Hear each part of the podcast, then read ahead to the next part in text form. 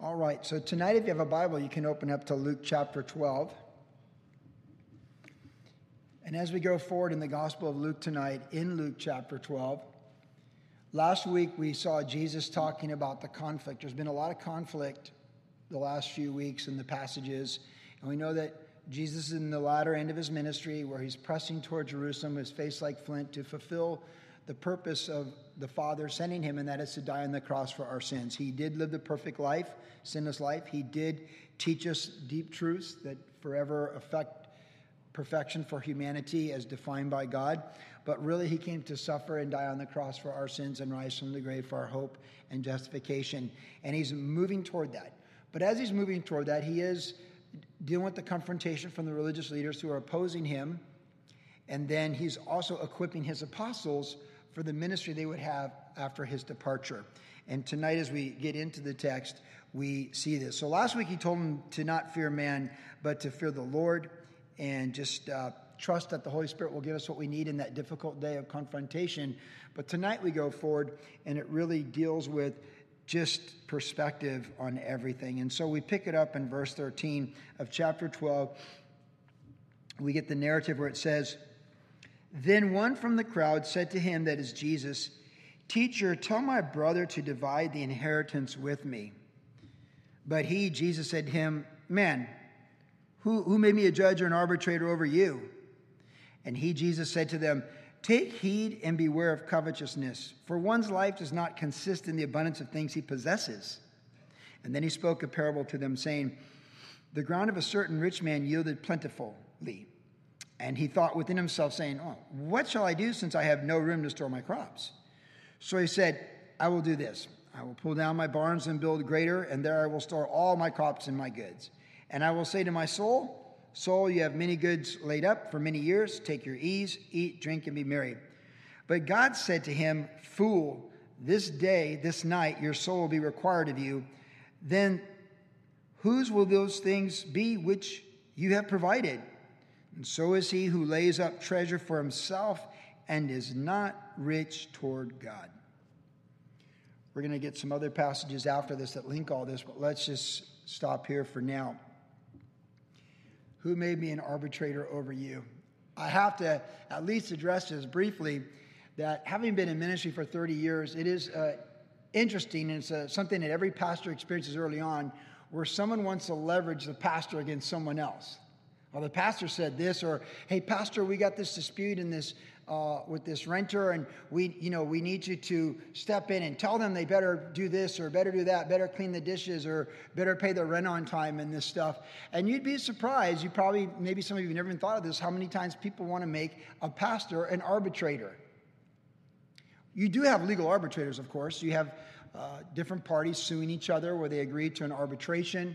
And even now, with uh, the sport of stand up paddleboarding, the SUPs, they're in uh, arbitration with the, the Hague, the court with the Hague, over who actually controls the SUP for future Olympics beginning in Paris 2024. The canoeing people or the ISA, and they're all fighting over it. And they're in arbitration. So they all have got good lawyers and they're all arguing over it. And who's going to control stand up paddleboarding in the 2024 Paris Olympics? Arbitration is that means where someone hears both sides and they say, this is what you should do. It's, I guess we could say safely that, if not in all cases, in most cases, it deals with the temporal, right? I remember we had a congregant here in our church who was involved in arbitration, and it had to do with uh, the community of a lake and and uh, what they were doing with their property within this lake, this gated lake community, and how that played out. And they went to arbitration and they lost, and they're really upset about it. Sometimes you win in arbitration, sometimes you lose. What did Jesus say? Hey, get things right before you go before the judge. Think about that. Jesus said It's like, hey, you know what? Just when you're on your way, just go like, hey, let's just resolve this before we go before the courts. Okay? And so it's always better if you can just figure things out with other people, and as much as up to you, live peaceably with all men as much as you possibly can. Of course, some people cannot live peaceably no matter what you do to try and help them, but at least do your part to do so. So when I see this text, this it's so it's so human, isn't it? It's such a family issue. It's such a will and trust in the state, isn't it? I mean, You get just a few adult children and a parent with money step into eternity. This pretty much summarizes human experience. I say this we're all socialists if we feel like we're not getting our fair share and someone's getting more than us and we think all should be equally distributed. That makes us a socialist. But if we can get more than someone else, we're all capitalist. It's the human nature. If someone wants to give me more, nothing wrong with that. Sorry for you, they just chose to give me more. But if someone's going to give you more and me less, no, I think it needs to be redistributed. It got to be fair to everybody. This is the human experience. And the craziness about these things, contextually, does this really happen? A guy actually really went up to Jesus and said, Hey, tell my brother, share the inheritance. So it's probably a younger brother upset with the older brother, because in that culture, usually the older brother would have the one, you know, even in our society, when there's adult children who manage an estate for the elderly parents, it's usually by default almost as always the oldest parent or oldest adult child, if you will. And I can just so picture this. I've been in ministry for 30 years. I got to tell you, the context of this is like, there's nothing new under the sun. So, hey, Jesus, hey, Pastor, tell my sibling to give me my fair share. This is the context. And many of you know, a couple of years ago, this was the word of the Lord for me.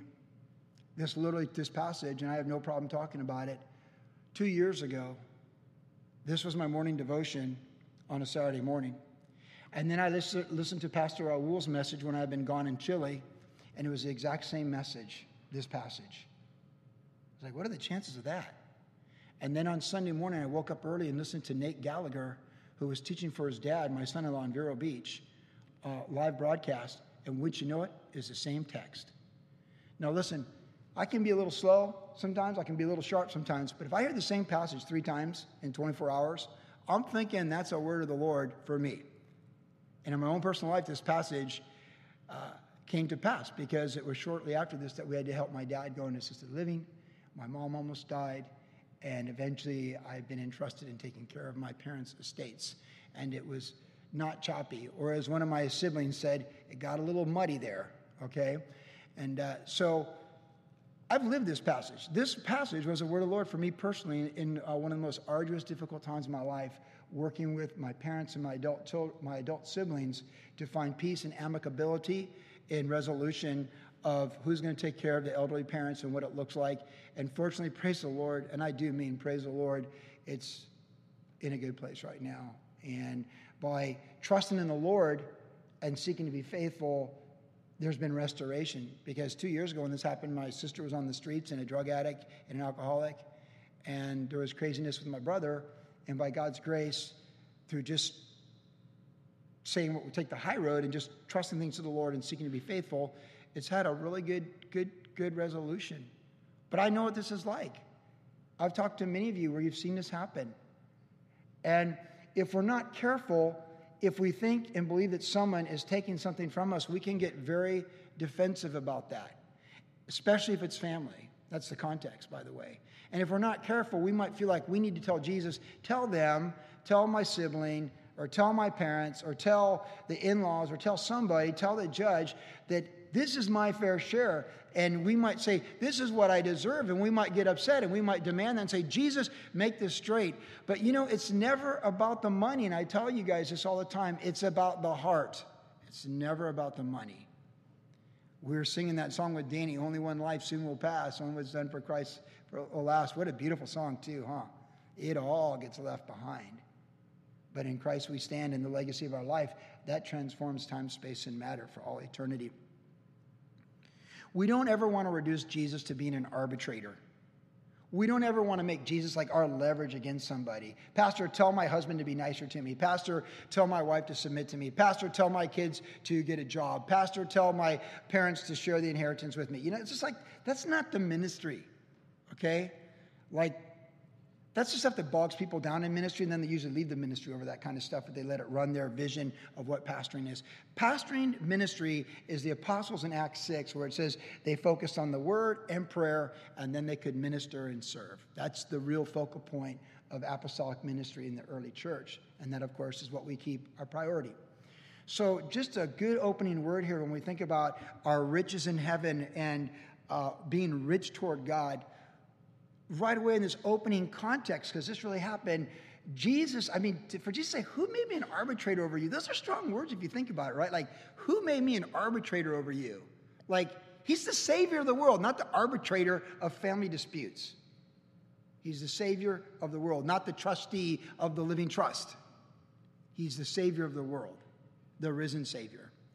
We don't ever want to lose focus on that. The cross is about redemption of the souls, which is very costly. It's not about arbitration between human beings who can't get along and, and just esteem someone other than themselves or truly trust the Lord with an injustice. And I've said this before many times in First Peter, when it says about lifting up, offering up spiritual sacrifices, and you ask yourself, what can you offer up as a spiritual sacrifice? Because Christ is our sacrifice, and it's not Jesus plus my spiritual sacrifices. And we're told in Romans that we're present ourselves, we're to present ourselves as living sacrifices. So that's that's reasonable. But what you find in life is when we have injustices and unfairness, that we make those spiritual sacrifices.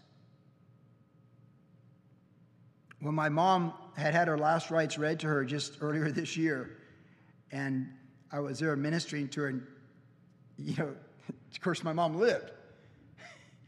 And with my Catholic mom, the humor of all is just beyond measure if you understand Catholic humor. She said he didn't do a very good job because I'm still here, you know. And, and uh, but it's interesting that the nurse said to me, "Are you the favorite child?" And I said, Not at all. That's been made very clear verbally for 30 years, for 57 years. I am not the favorite child, but I am the one they trust. And that's why I'm here, and that's why I have the final decision on everything. Be the one people trust. Be the one that people trust. Be the family member that people trust. Be the family member that can handle all the resources and not touch one penny. Be the pastor that can handle the resources and not touch one penny.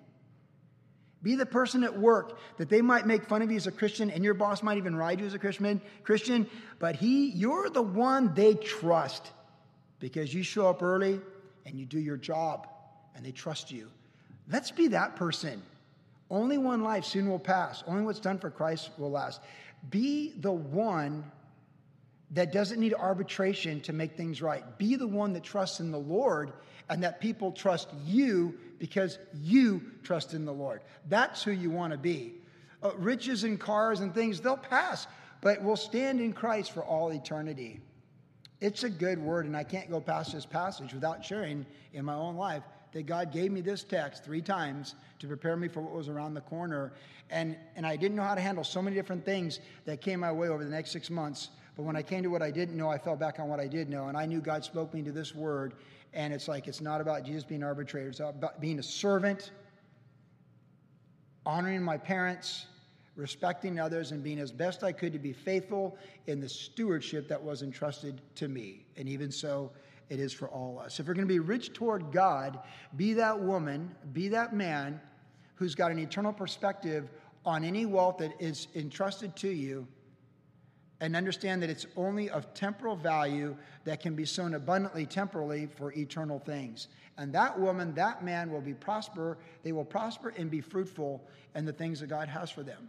But if our money controls us and our decision makings are based upon getting our fair share or setting right an injustice and fighting people, we will always end up losing because it's never about the money, it's about the heart. And I always reference that man that stood there over 10 years ago and shared with me how his partner had ripped him off for millions of dollars and he had let it go because he said, Life is too short to go to court for five to 10 years to resolve this. I just made an offering to the Lord. Man, who made me an arbitrator over you? This is how this text starts. Remember a couple weeks ago, it was like Jesus healed the mute, and everyone's like wants to fight over he does it by the power of Satan but it started with a good thing. This whole text tonight is who made me an arbitrator over you? Don't reduce Jesus to legalities of the human experience. Exalt him as the Savior over all of our experiences for time, space, and matter and eternity. That's how being rich toward God begins. We don't need him as an arbitrator, we need him as a Savior. And if he's our Savior, we can trust him with everything we would possibly think we need arbitration for. Because a man can receive nothing, a woman can re- receive nothing unless it comes through the Lord. And the blessings are in obedience. And if he wants to prosper, great. If he wants to chasten, let God be true and every man a liar. Just let him be the Lord and let him mold and shape the character. Because the greatest wealth we'll ever have is to be transformed and become more like Christ in the human experience than what we could accumulate to let somebody fight over when we're gone. Now, Jesus took the application with this parable of this rich man and he said, It's, it's take heed, beware of covetousness. So, his immediate teaching from being asked to be an arbitrator is just beware of covetousness. So, covetousness, of course, is thou shalt not covet. It's one of the Ten Commandments. It's within us to want more than what we have or to want something that someone else has. But of course, the Bible tells us with food and clothing, these things be content. And we brought nothing into the world. It certainly will take nothing out of the world. When Job lost everything and he was a wealthy man, and in one hour, most likely, it came the news from every corner that he lost all of his wealth and all of his family. He said, Naked I came from the Lord, naked I'll return. The Lord has given, the Lord has taken, blessed be the name of the Lord. So it's not about the possessions and being covetous, it's about knowing if God is blessed, he's blessed. And it's about being faithful with what he has blessed and letting him be over all that he is blessing. In the Old Testament, when it talks about Israel and the covenant being the head, not the tail, the blessings were based upon simply having a right heart with God. God said through Moses, you can choose life or you can choose death. You can choose the blessings or you can choose the curses. If you obey, you'll have the blessings. If this word will not depart from your heart, God said to Moses, and Moses said to Joshua, do not depart to the right, to the left. You will prosper in all that you do. Do not fear. I'm with you and wherever you go and whatever you're called to do. This is the principle of God's word that He has for the New Testament believer as well. He's with us. So He gives us what we need, and we ask Him for what we need, and we don't need to be covetous. And you know, I mean, I think we all have a point where, like, I always say this whenever I go to Salt Creek, particularly, and you know, you walk around the backside of Salt Creek to Killer Dana there, Dana Point, and those houses are like $20 million homes because they've gone up another million in the last six months, right? Like everything else in Orange County. But sometimes you go like, man, that would be sweet. That would be a sweet ride right there. I think that, like, wow, man, that would, whew, that'd be sweet. You know, you go to Shaw's Cove. Let's, you know, we don't have to have the house at Killer Dana that's worth 20 million. How about the one that's worth 5 million at Shaw's Cove right there at the private access? Boy, I said to my wife uh, a few weeks ago at Shaw's Cove, I was like, man, that's a pretty cool house right there. Wouldn't that be like, that sure beats assisted living right there, man. You know, like that's, that's the way to go. It's like, really? You know, like, I'm just kidding, you know, like, but I think we look at stuff like that. You know, I'm driving a church van in year 30 of its existence and thank Ross for donating it to that church years ago. See, when the kids are gone, I get an upgrade in cars. When the kids are all home, I drive the church van. You see the church van's out there tonight. That means Timmy's home and Hannah's coming home. I'm back to the church van. The one thing I like about the church van is no one messes with that big white van. That's one thing Orange County understands. Your van could hurt my Beamer. Your van, van, van could hurt my Mercedes. Your van could definitely take out my Lexus. So the van rules. But when I'm driving the putt putt, everyone's like, lead follower, get out of the way, a little putt putt, right? So, you know, you just have to laugh about these things. There's different things where, like, boy, you know, that new Lexus is a good looking ride. I don't have a, you know, with trucks, like I'm not a truck guy. So people like, you look at new trucks and you see the new truck, like, wow, look at the new truck. I'm like, I'm just not a truck guy. Never been a truck guy. They're talking about Toyota sponsoring the U.S. Surf Team, and they asked me, what kind of car would you want if Toyota gives you a car? I'm like, oh, yeah, I want the, you know, like the, I want the Corolla, like, like you know, Kyle Busch drives a NASCAR all souped up. I want to be going down Beach Boulevard like, like Kyle Busch, you know, in pit row. And like, kid's like, what? You want the big one, the big, you know, you at least want to rap like, no, I just want to be like, I want to be like Kyle Busch and NASCAR, like coming down Beach Boulevard. Like, like really? Well, I'd like a Dodge Dart too, right? Or, you know, like, you know, like, or, you know, it's like there's always something more that you could have. But, you know, many things that you would covet that you want to have, it's probably better you don't have it, right? Think about it. Because the funny thing about possessions is, if they're the Lord's, you, you in a sense own them uh, because they're the Lord's and they're entrusted to you. But some things, they actually end up owning you. And then they own you. Your possessions own you. And it's funny when you look at rich people because some of the richest people ever, they you know, talk about like Warren Buffett, these people, they still live in the house they bought for $28,000 in, you know, Iowa 40 years ago or something. And they own billions and billions and billions. You know, it's like, how many zeros can you have? And how much is enough? How big does the barn have to be before it's enough? Before you can say, Soul, take rest and eat. See, that's the danger of wealth. Temporal wealth that can deceive us from eternal wealth, the things that really matter. And so that's why covetousness is a, is a, a tricky thing. That godliness with contentment is great gain. And now, if you're a school teacher or you're in the service sector, like a, a, a pastor, things like that, my kids all grew up knowing that there was a limit to what we could have. In our household, it's always going to be Toyotas and Hondas and donated church vans from Ross, Deacon Ross. I just, if I had that liberty, I would never exercise that liberty just because it's just not, and I don't even see it. It's like it doesn't, I, I just, I like cars to go from point A to point B. And we get a pretty nice, you know, Camry looks like Kyle Busch. Great. If not, no big deal. I'm certainly not going to buy it. And even though I got it, I don't even know if I'd use it. Because covetousness, how much is enough? See, the flesh is never satisfied. And when Pastor Chuck's son in law, who died of cancer, Jan's husband, the last five years of their life, it was always just more and more and more for the house. And from his own testimony to the Minute Calvary Costa Mesa years ago, before he stepped into eternity from terminal cancer, he said that he wasted the last five of his years, five years of his life, focusing on his temporal house instead of his eternal house. And that's what can happen. And so Jesus says that our life does not consist in the abundance of what we have, the possession of temporal things. And really, real wealth is people. It's so funny, like, you know, when your kids are young, you buy them something really cool and it costs like 80 bucks and it's such a big deal. And then they, they end up playing with the box instead of what was in the box. You know, when we lived in Cardiff when the kids were young, man, we were the masters of like the greatest entertainment for free. We used to drive down, you could park right there at San Diego Airport where the planes take off and land.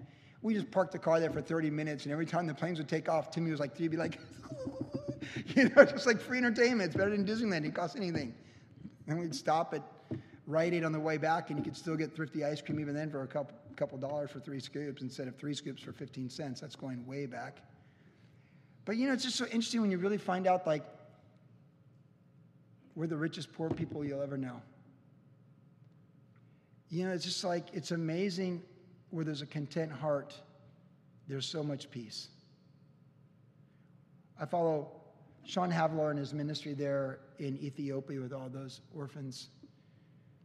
And it's just amazing to me how much joy those kids have in their eyes course, the Havlars adopted two kids too.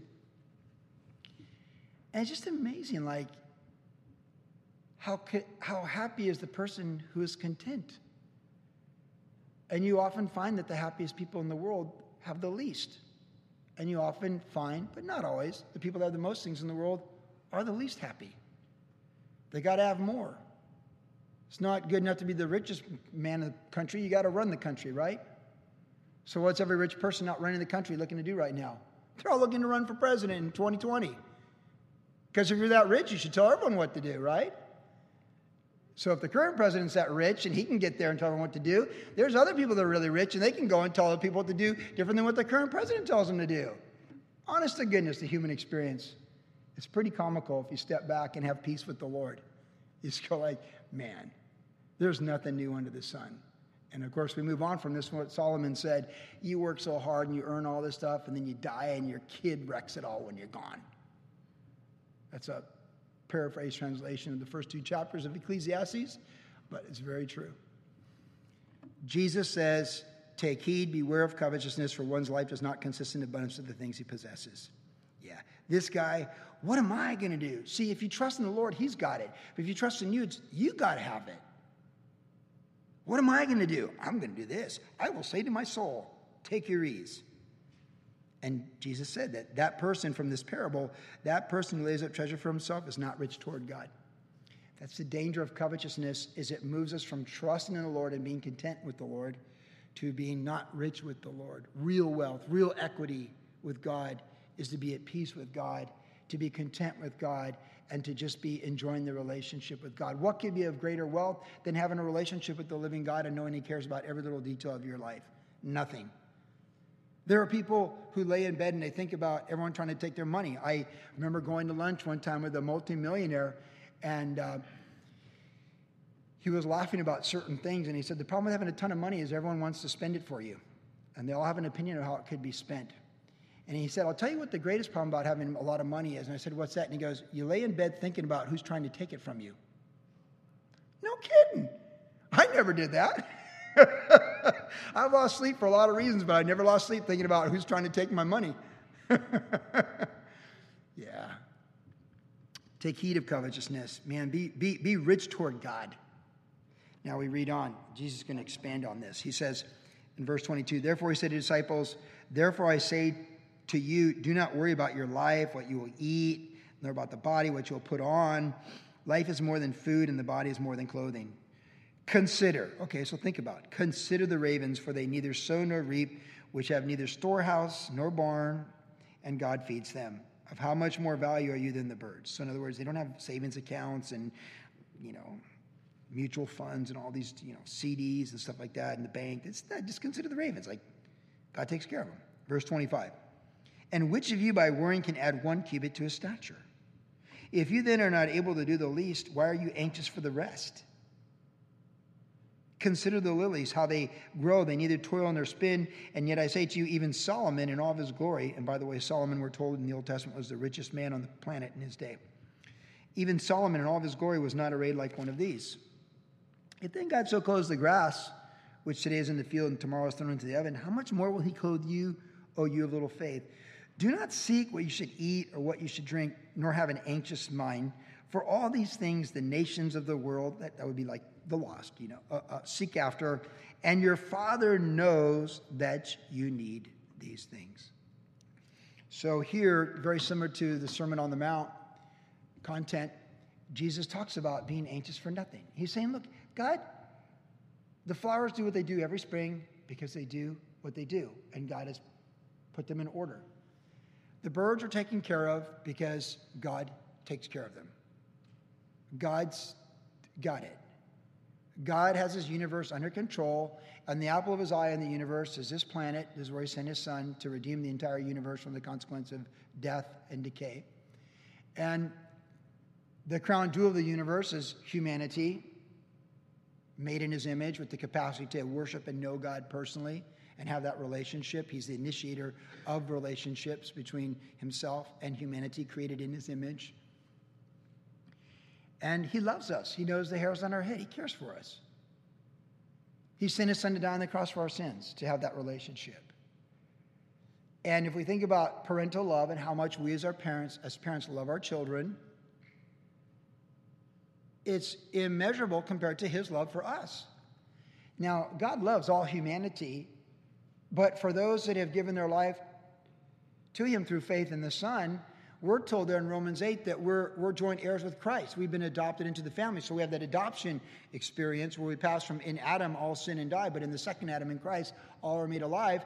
And we are outside the promises. We are outside the covenant. We are foreigners and we were not part of those things, but we now become the family of God and the children of God and the people of covenant and we are in the estate. And it's amazing because he literally uses the legal terms that we're in the estate, we're in the trust. We're literally in the estate and in the trust. Now, some of you might have an estate or a living trust. Some of you might be in someone's estate or a living trust. You might be in a will and you might be due to get something somewhere down the road. Interesting enough, years ago, a good man that we loved very much, Floyd Harani. He's been with the Lord for some time now. He just loved me and Jennifer. Oh, when we, when we first got married and went on staff at Calvary Costa Mesa, Jennifer was 21 and I was 26. Floyd just loved us. He got saved at 55. Lebanese, Lebanese background. Got saved at 55. A vile man became a strong man in the Lord. He just loved the kids at Calvary Chapel Vista, 885 East Vista Way in the 80s. It's good, man. He loved us.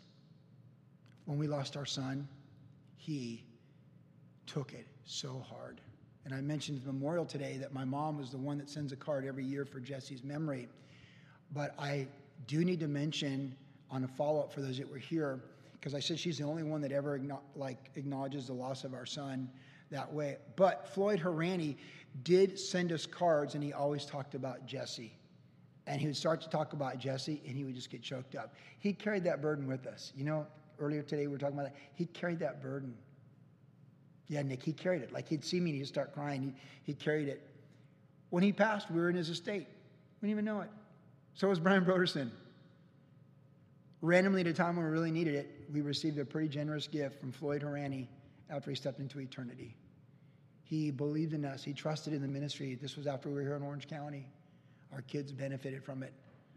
A man who got saved, who had an eternal vision. He wrote us cards when we were in Virginia. He wrote us in Vermont. He's one of those few people that wrote us in both those areas at that time in our life. We came back to North County in the 90s, and Floyd was there, older, loved the Lord, loved us, went to be with Jesus, had us in his trust, in his estate.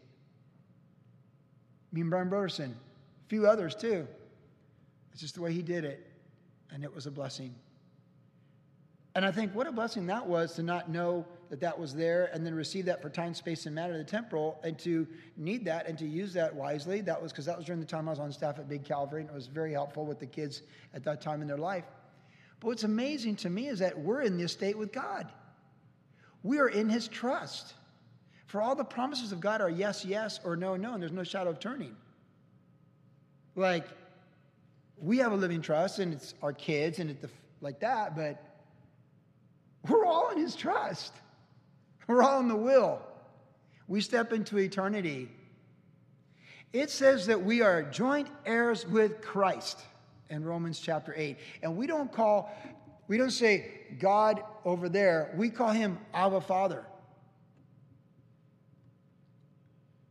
Abba Father, personal, relational, and we're in the trust. So, if our Father, who has us in the eternal living trust to have riches for us in the ages to come, throughout all another dimension, to reveal the glories of his riches and his kindness and his mercy and his goodness toward us, if he's got that for us on that side of the next dimension, we can trust him for what he has for us on this side of this dimension.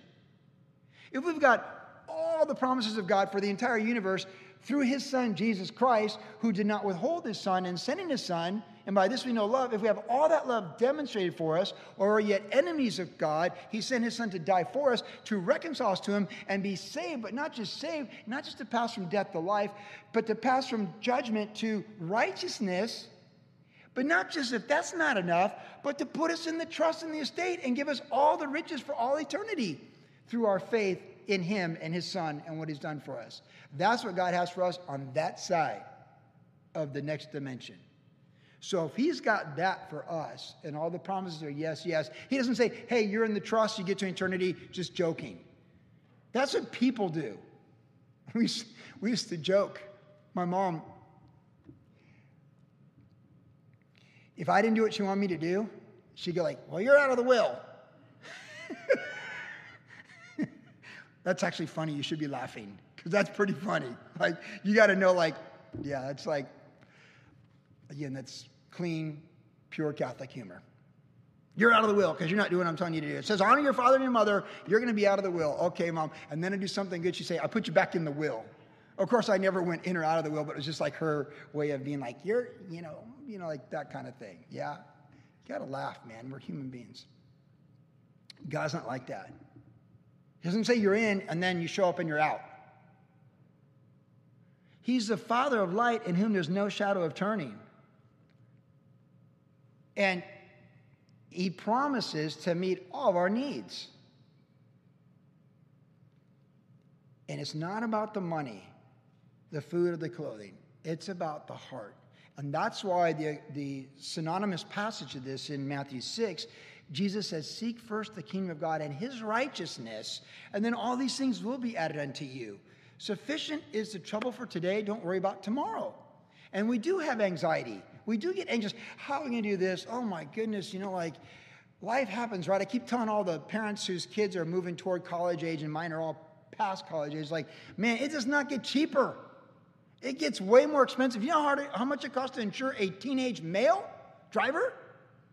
Oh, wait till your boy's 16 or 17 and you got to pay for his car insurance.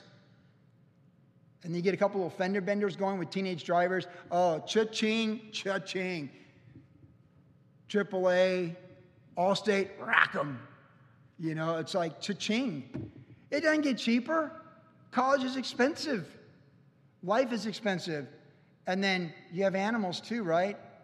I always tell Jeremy, don't do it. He, he can't though, because, you know, I'm like, listen, man, you just never know when your dog's going to cost you $800. Like, $800. Like, it was there. We just put the money there, and now it's down there at the vet. It went to money heaven. And you try and convince your dog like how special they are and how much you've done for them, and they just still want people food and to go for a walk. Yeah, life happens and life is expensive. All the promises of God are yes, yes. And He meets our needs, and He's going to meet our needs. And our Heavenly Father knows what we need before we ask. It's not about the money, it's about the heart. And it's about not being anxious, but trusting Him. Be anxious for nothing, but through prayer and supplication, let your request be made known to God, and the peace of God, which surpasses all understanding, we like to understand everything, right? But it surpasses understanding, will guard our hearts and minds in Christ Jesus. They say that a vast majority of sicknesses are brought on by anxiety and worry and stress over fear of things that will never happen but could happen.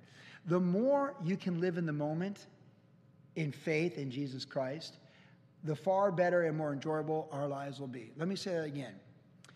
Because the, key to high performance in athletics, when you study elite athletes at the highest level, your Kobe Bryant's, your LeBron James, Michael Jordan, Tom Brady, these type of people, go like Michael Phelps, how they're always at their best, Tiger in his day, at their very best when their best is needed. The key, the great key to the mystery of it all is they are simply in the moment. They're not worried about the failure that happened five second, five minutes ago on, on the ninth hole. They're focused on this chip shot on the tenth hole. They're not worried about the interception in the second quarter. They're focused on this drive in the fourth quarter. They stay in the moment. They're not ahead of themselves like what happens when we need two scores in the fourth quarter. Let's focus on the first down we, we need right now with the hurry up offense and no timeouts. You see, in studying the highest level of high performance athletics, which I do with the U.S. Olympic Committee in the training that I go through in coaching development, it all comes back to being in the moment. Not what happened that went wrong just one minute ago, or what could go wrong, or what needs to go right one minute from now. It's about staying in the very moment. I think this is what we do when we go for the gold with Team USA, but this is what Paul meant when he said, All run, but not all win, run to win. We stay in the moment. Life is a marathon in most cases, and if we're on the 17th mile, you cannot worry about the strength and what you need in the gas tank on the 19th mile. And if you'll hit the wall and get through it, you need to stay in that moment. And if you look at what Jesus says here about God's providing, God's provision, is we just need to stay in the moment. Sufficient is this day. And God is good and God does good and He does good all the time and He's got our back and He's going to meet our needs. We don't ever have to doubt that. So it always comes back to faith. And that is why He says in verse 28 How much more will He clothe you of little faith? So faith is the issue of having faith in the person of Jesus Christ, in the character of God, in the promises of God, who He is, where He's at, what He's done, and what He's going to do. We've, David said, I've never seen the righteous forsaken or his descendants begging for bread in the gates of the city. It's never about the wealth, it's about the heart, and it's about the relationship. If you need to pay your taxes, he can put the coin in the mouth of the fish until you go catch that fish, and there's the coin. He just laughs, like, Really? Yeah, really. Because it's not about the money, it's about the heart and faith in God. God needs to be our provider when people give in church and it's about giving or tithing, it's, it's not, I always say this, it's not a legal thing. It's just, it's just trusting God. I mean, God says, just put me to the test. If you sow bountifully, you reap bountifully. You want to sow sparingly, you can reap sparingly. I've, I've sowed sparingly and I've reaped sparingly. I've sowed bountifully and I've reaped bountifully.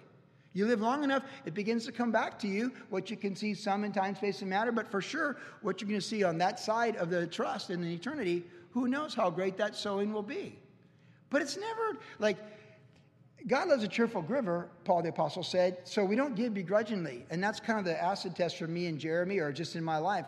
Do I want, you know, because there's a lot of people that want you to give and you might feel begrudging to give. I'm like, if I feel begrudging, I don't, I'm not going to give. But if I want to give, I'll give. That's kind of the thing. Like, do I, is this something I want to be part of? Do I want to, do we want, do I individually want to be part of this need? Do, do we as a church collectively want to be a part of this need? Let's sow bountifully. That's, so we, we do that. But we never want to sow begrudgingly. We recently had someone solicit this church for, for money, and they, and they came and really imposed themselves and put themselves on us. And we just said, you know what, we don't, we just don't feel called to do this, you know. And if we did this, we'd be doing it just to get this person to leave us alone, and it's kind of begrudging. Nah, you know, I just, I don't feel like this is us. We're not, we're not feeling this. When we're feeling it, we'll, we'll sow very bountifully. When we're feeling it. God loves a cheerful giver. Now, what I don't like to do is give money to the government. Can I get a witness? Yeah.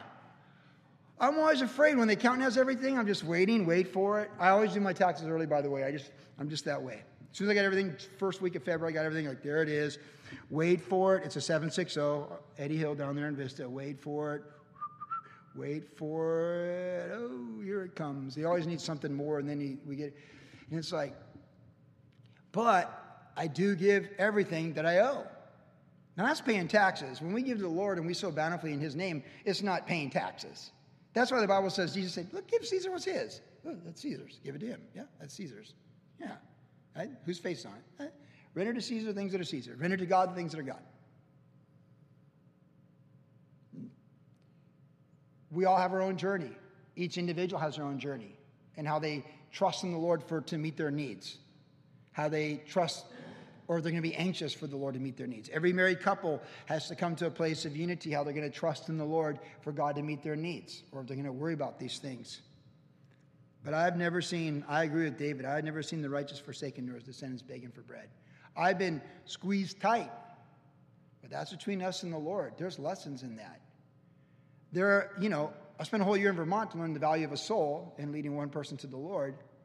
I also spent a year in Vermont to learn the value of minimum wage because it will put food on the table as opposed to not.